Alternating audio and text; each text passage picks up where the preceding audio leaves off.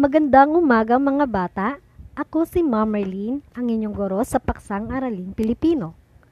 Nais kong iparating sa inyo kung ginagamit mo pa rin ba madalas ang salitang po at opo.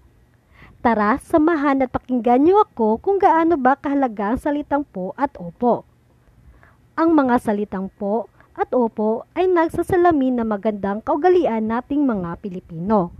Ang pagsagot ng may galang sa mga taong nakakatanda sa atin ay kinamulatan na nating mga Pilipino noon pa man.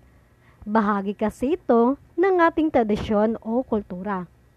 Ngunit hanggang ngayon kaya'y naisa sa buhay natin ang kaugaliang ito.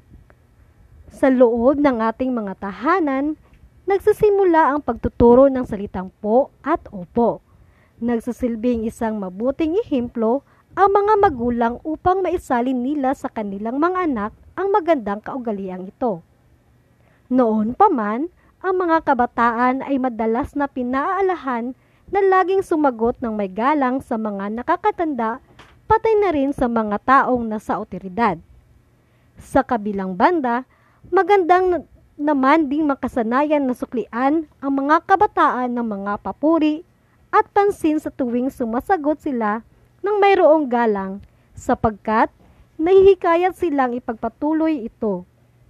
Kung minsan, mayroon tayong mga makakahalubilong mga nakakatanda na sasabihing huwag ka nang magpo at upo sa akin.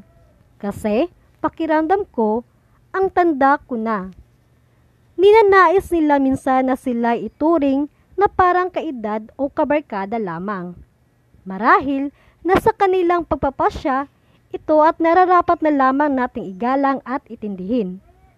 Sana sa mga susunod na henerasyon, ang mabuting kaugalian nating mga Pilipino ng paggamit sa salitang po at opo ay maisa sa buhay pa rin katulad ng pagmamano.